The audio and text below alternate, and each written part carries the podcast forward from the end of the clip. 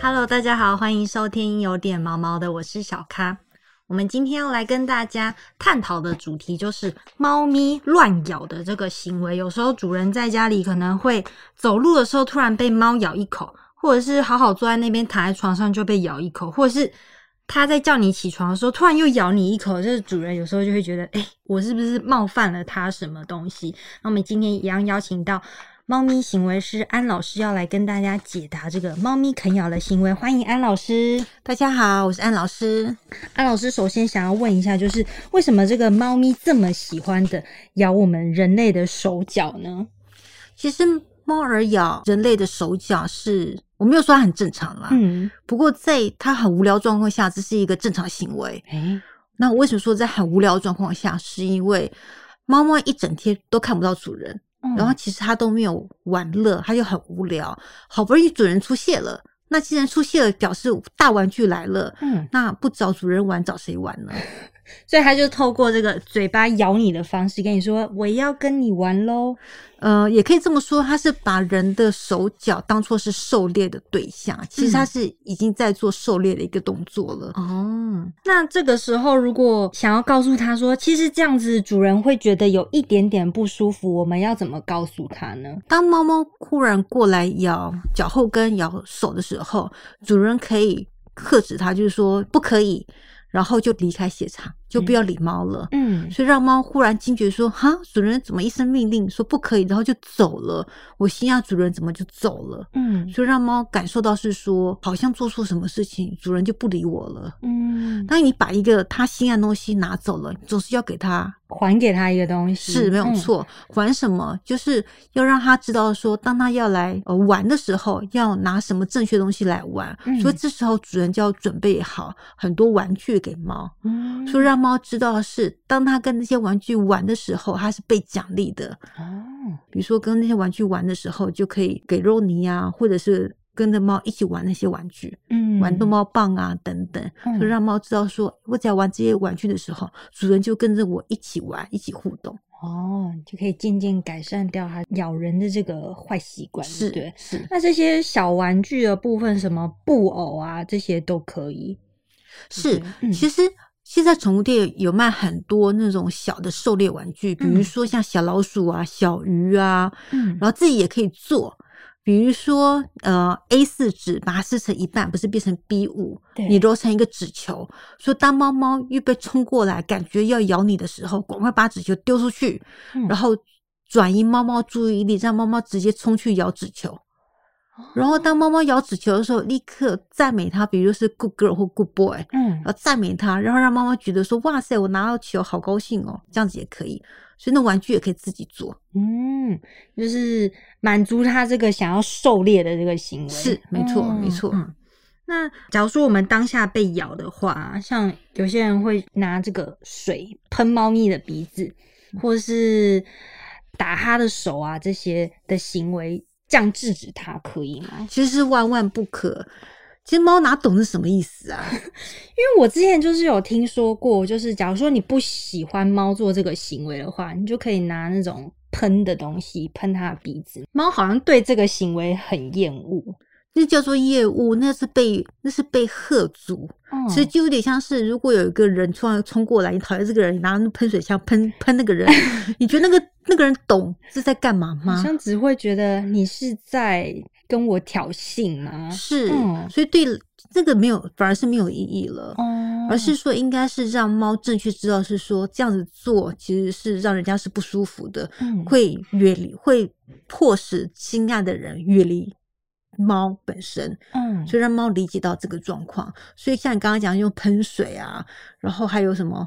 呃弹鼻子，对不对？对对对，弹鼻子，然后还有还有一些什么奇怪的方式，比如说什么弄喉咙，我还听说过哦。上次有听到有人，这是这是有一个领养者也是碰到这个问题，嗯跟我讲说有兽医师跟他说咬回去， 然后就觉得说嗯，这个兽医师还好吗？啊对啊，怎么会？这是什么反制的招式啊？这太是奇怪了我想吧？这兽医师这是想什么东西？这个都都不行，嗯这叫做以这叫做以暴制暴，这是不对的。，对啊，那老师，你有问那个主人他后来有真的咬回去吗？那没主有人说不敢，谁会咬回去？对，他就想说这样的话，他也觉得太奇怪。我说不应该这个样子，这样的话猫更不懂说到底发生什么事情了。这样子的行为，它会不会反而就是让猫跟主人之间的感情会变得不好？哦，那个恶化绝对会咯。真的会哈，嗯，就有点像是我去戳你的喉咙，你嗯会喜欢我吗？就开始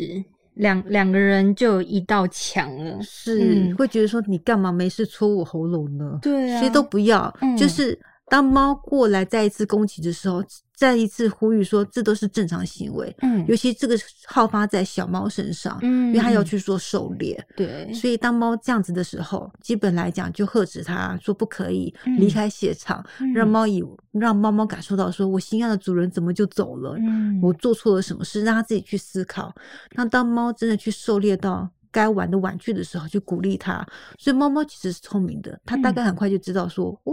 我玩到该玩的玩具的时候就被鼓励。嗯那我去咬主人的手的时候，主我心爱的主人就走了，嗯它就会大概就知道说发生什么事情了。嗯，那猫咪咬人之前会不会有一些前兆？其实会哦，猫猫狩猎的时候，一个是扑嘛，对，那另外就是前脚会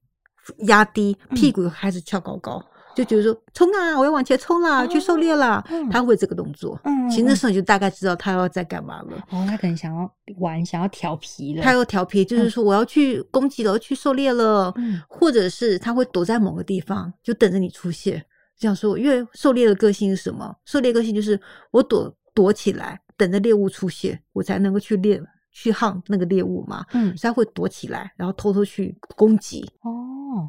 所以这个我们看到这个行为的时候，可能就可以预先拿出我们准备好的玩具丢过去。是一些准备好玩具，或者是拿逗猫棒出来，哦，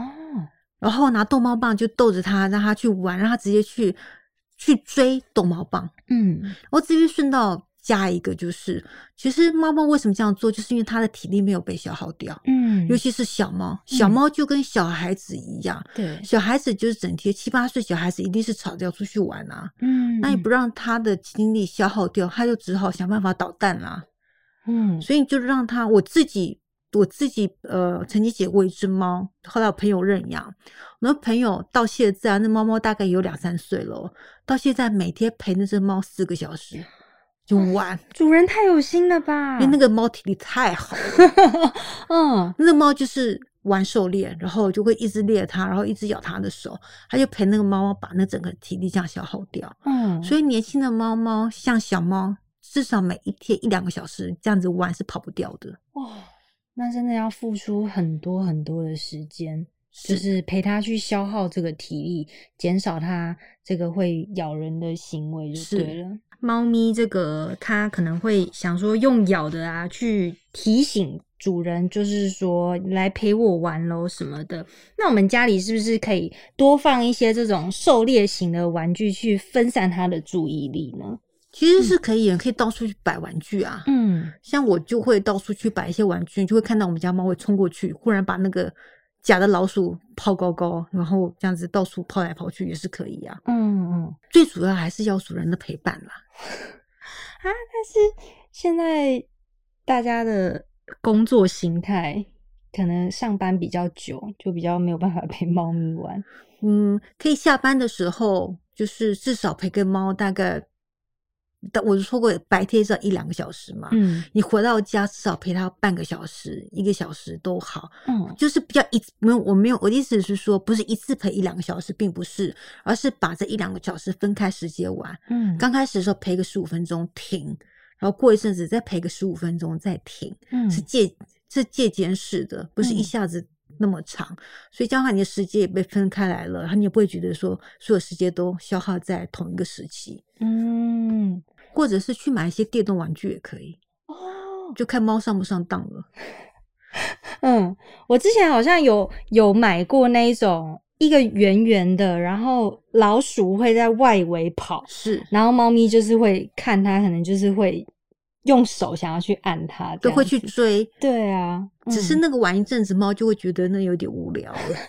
对，而且我发现其实猫咪它根本就会挑玩具耶，像是买那种有些我自己想说，哎、它应该会喜欢吧，可是买回去它没有喜欢，反正就是很喜欢那种烂烂的，里面有一个铃铛的那种球，它就玩的超开心的，它也不是挑玩具啦，因为有些玩具不够活，它就哦觉得那死死的很无聊。嗯，而且玩具刚刚讲是说准备狩猎玩具，对不对？，对，你有一些玩具在那边准备了一套，我讲我用套哦，比如说嗯一套四五个，它玩久会觉得很无聊，嗯你就你就必须要换另外一套玩具给它。嗯，所以每一次的玩具至少准备个两三套，以它玩完一套无聊会换另外一套，嗯又无聊再换另外一套。再无聊，再换回第一套，哦它这样才会觉得，哎，每一套都不太一样，哦不，然的话，它会很快又会觉得说这个东西不好玩。我觉得当猫奴真的是蛮辛苦的，是哦对，要一直跟着猫咪的喜好，一直随时滚动式的调整自己哦跟对它滚相动处，式对滚动式的调整跟它相处的方式。好，那我们今天就谢谢安老师跟我们。